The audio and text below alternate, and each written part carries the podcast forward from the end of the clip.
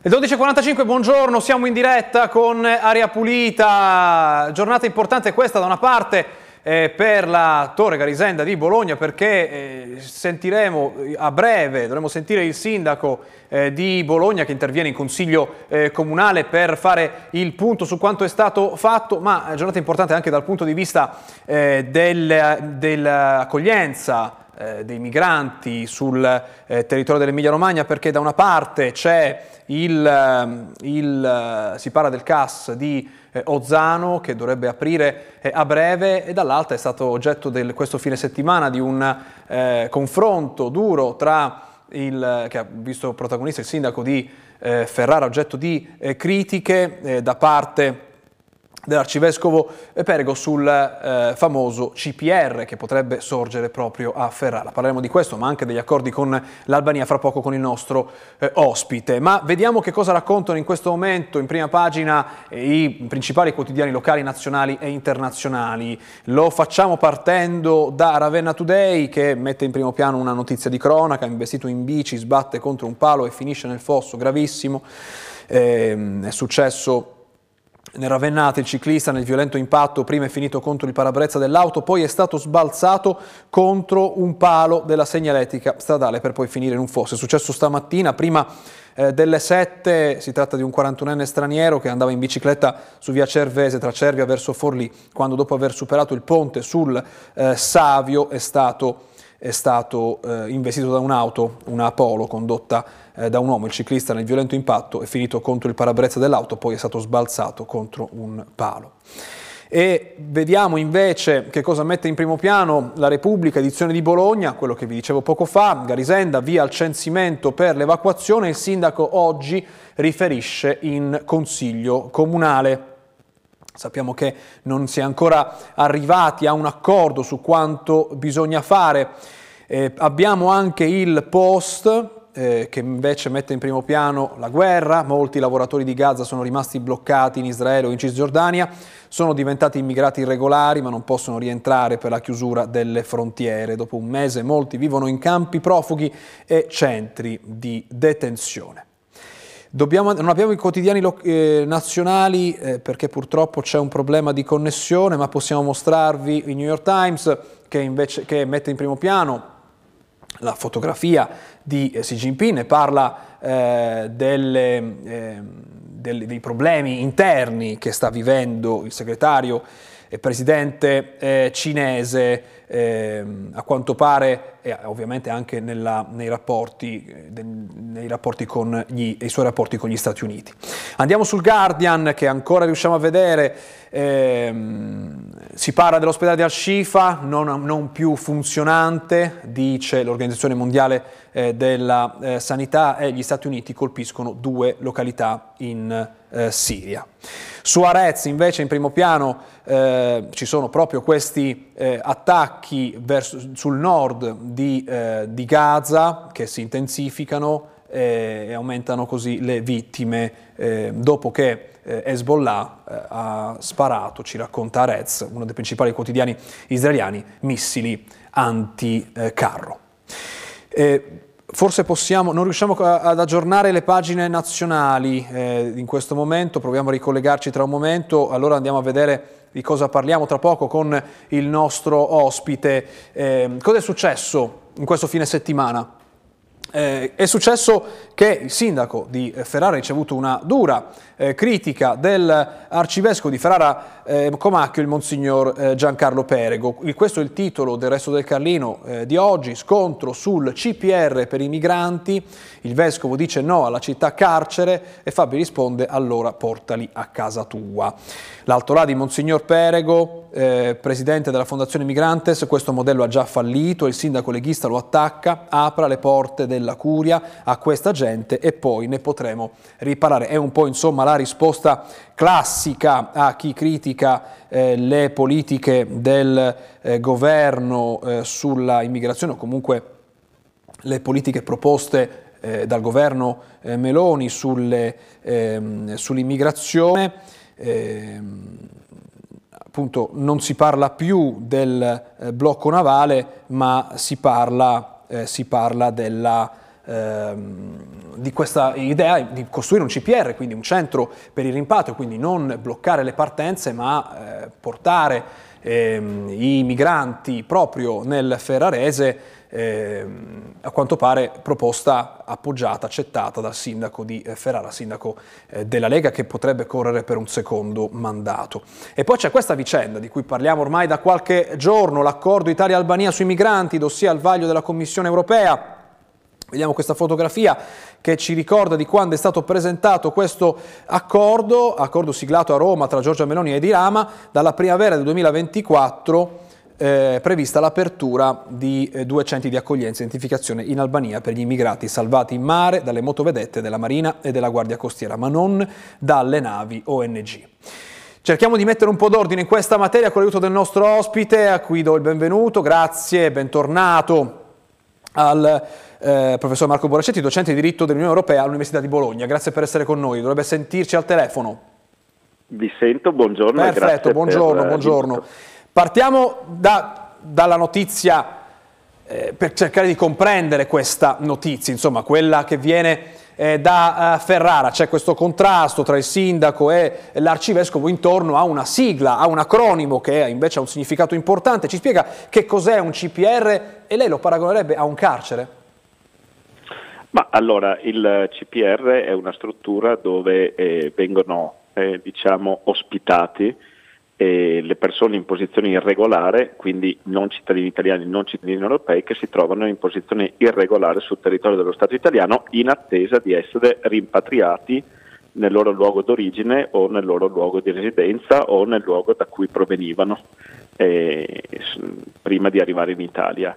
Eh, non possiamo definirlo un carcere dal punto di vista formale perché non ci sono eh, necessariamente persone che hanno compiuto reati, anzi non ce ne sono perché eh, sono persone destinate a un provvedimento di allontanamento, eh, però sicuramente sono luoghi dove la eh, libertà personale è fortemente ristretta, questo sì. Ecco. Però non possiamo definirlo un carcere nel senso formale, anche perché la gestione non è demandata alle autorità della polizia penitenziaria o alle autorità competenti nella gestione delle strutture carcerarie. Quindi diciamo una delle differenze, parlando sempre della libertà di movimento per chi eh, si trova in queste strutture, una delle differenze con i CAS, che di CAS si parla a Ozzano perché dovrebbe aprire a breve, è che gli ospiti possono uscire, entrare quando vogliono al CAS, mentre al CPR invece sono trattenuti, no. è così? Non solo, non solo, il CAS sono persone in posizione regolare, nel CPR non sono in posizione regolare, quindi sono destinate all'allontanamento.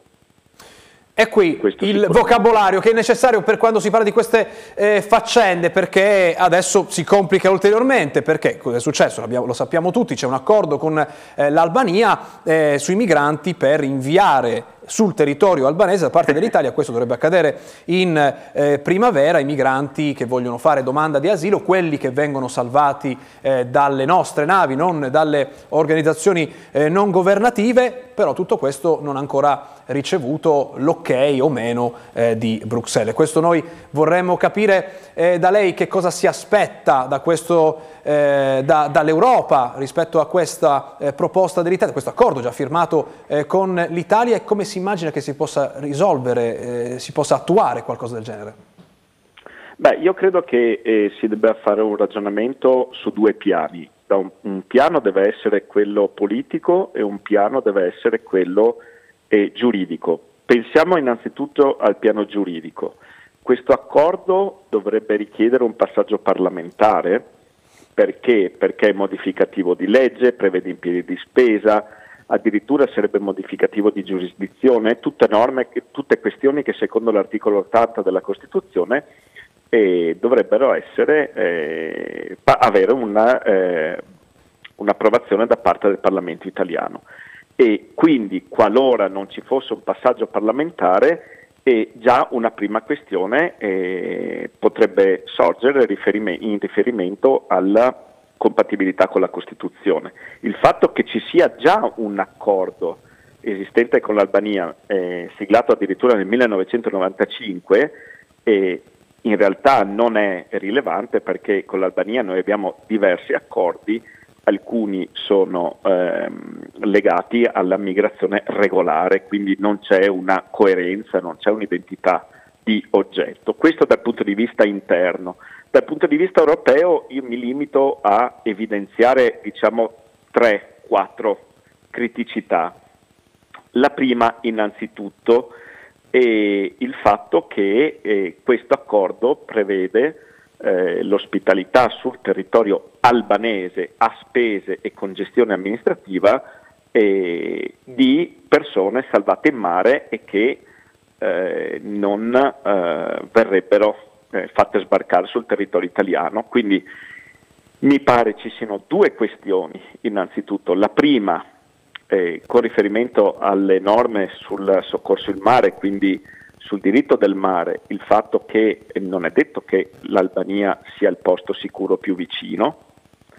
La seconda questione riguarda il fatto che una volta salvate le persone da, eh, eh, dalle navi della Marina Militare o della Guardia Costiera Italiana, eh, possano eh, presentare o meno domanda d'asilo, perché a quel punto, lo dice anche la Corte dei diritti dell'uomo, quelle persone, essendo le navi navi militari, quindi soggette alla giurisdizione italiana, quelle persone avrebbero diritto di presentare domanda d'asilo. Il fatto che possano essere ospitate in Albania per poi un giorno essere trasferite in Italia potrebbe ritardare la presentazione della domanda d'asilo, che è un loro legittimo diritto.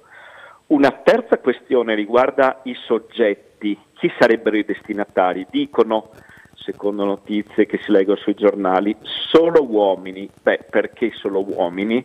Eh, perché si presume che gli uomini non siano vulnerabili e le donne e i minori sì, però eh, ci potrebbero essere uomini in posizioni di vulnerabilità, potrebbero essere disabili o come potrebbero essere vittime di tratta.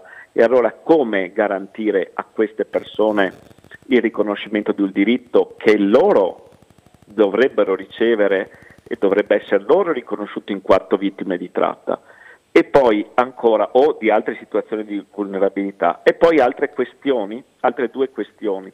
Secondo il diritto dell'Unione Europea è vero che esiste una procedura di frontiera, cioè nel momento in cui la persona si trova alla frontiera il fatto che venga identificata possa presentare domanda d'asilo e debba essergli fornita una risposta entro quattro settimane. Ma la questione è, è l'Albania frontiera? Un centro di questo tipo sarebbe in una condizione di frontiera eh, secondo il diritto dell'Unione Europea? Non è detto perché normalmente la situazione di frontiera è in prossimità della frontiera rispetto all'ingresso eh, nello Stato italiano. Un'ultima cosa potrebbe essere legata alla permanenza in questi centri, perché ci sono due norme, l'articolo 4 e l'articolo 9, che potrebbero essere in considerazione, ma eh, danno, portano a due risposte differenti. Se si parla di procedure di frontiera, la risposta deve arrivare in quattro settimane e quindi i famosi 28 giorni cui ha fatto riferimento anche il primo ministro albanese. Ma se si guarda l'articolo 9 si dice che le persone possono essere trattenute secondo quanto afferma il, la legislazione italiana, il trattenimento in sé potrebbe durare fino a 18 mesi. Quindi da un lato non c'è chiarezza, dall'altro ci si potrebbe chiedere e dopo che cosa succede. Nel primo caso le persone dovrebbero essere trasportate in Italia, ma nel secondo caso per diritto dell'Unione Europea dopo 18 mesi non possono più essere soggetti a trattenimento e quindi si potrebbe creare una situazione eh, essenzialmente problematica. Infine un'ultima cosa.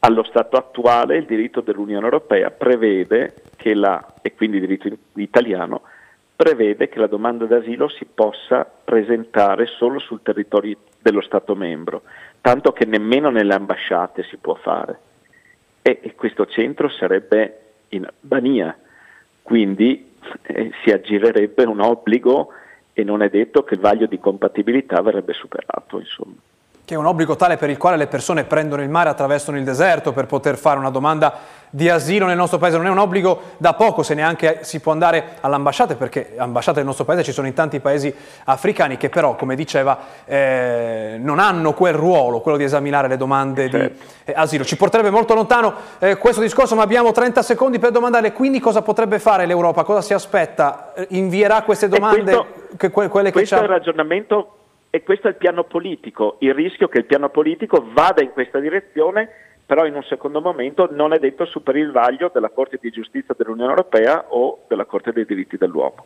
Quindi si potrebbe anche partire in teoria con questo sistema, però poi potrebbero arrivare le sentenze Sì. non Esatto. favorevoli a questo piano. Vedremo che cosa Esatto. eh, accadrà. Intanto grazie per essere stato con noi. Torneremo a chiedere lumi quando do- appunto si dovessero sapere ulteriori informazioni su questo progetto che è ancora molto con tanti punti interrogativi. Intanto grazie, buona giornata. Molto volentieri, buona giornata a voi, grazie. C'è la pubblicità, poi ritorniamo per parlare di salute fra poco.